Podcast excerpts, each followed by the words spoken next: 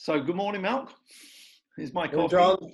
Yeah, I got mine too. So the um, the the question this morning is, what should we be preaching in lockdown in in these difficult times?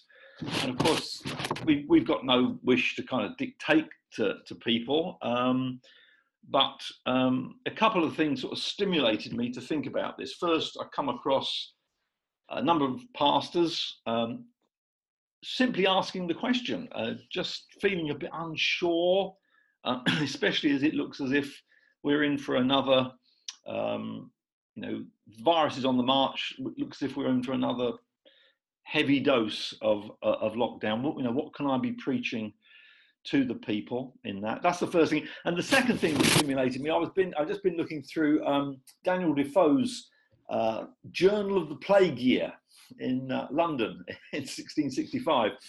And uh, there's this quote about um, about some of the sermons preached then. It says this: "I cannot acquit those ministers um, that in their sermons sank rather than lifted the hearts of the hearers.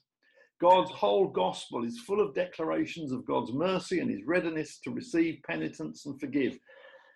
But we had some good men, and that of all persuasions, who spoke nothing but dismal things.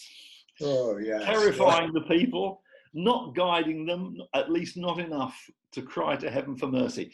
So, you know, yeah, you know, he, he kind of stimulated me to say, well, yeah, what should we be pre- preaching in this?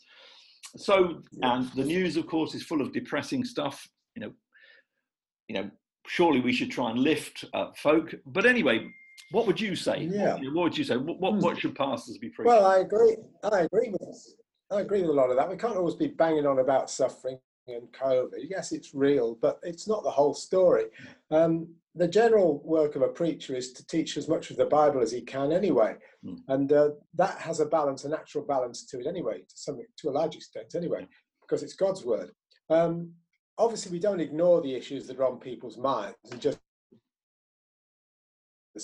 stand.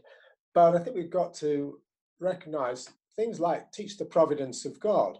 The, the Psalms are amazing in that respect. They're full of reminders that God is sovereign over the circumstances of life.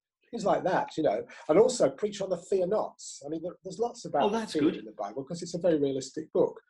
Yeah, um, the Puritans were really good on providence. They, I've been looking at quite a bit of the Puritan stuff again lately, and uh, you know the, the, mystery of providence, and also Thomas Boston's book, The Crook in the Lot, is really oh, interesting yes. because it teaches a realistic worldview. It says you'll never have perfection in this life. There's always going to be a crook in the lot, a twist, you know, and we can sort of learn from those lessons from the past, can't we? Indeed, we can. Okay, so providence, um, so things like life of Joseph, story of Esther, um, and, mm. and, things about assurance, Romans 8, John 10, no one can snatch them from my hand. Those kinds of yes. things chiming in with your fear nots, which which are which are very, very good. Mm. Yeah. Yeah, Jesus Jesus' uh, own discourses as well are very much about people under pressure, his little mm. flock in a hostile world and so yeah. on. Um, and the fact that God's love surrounds them in whatever circumstances they are doesn't it doesn't circumstances never alter the promises of God, do they? Excellent. You know? That's good. Yeah. People need to be reminded of that.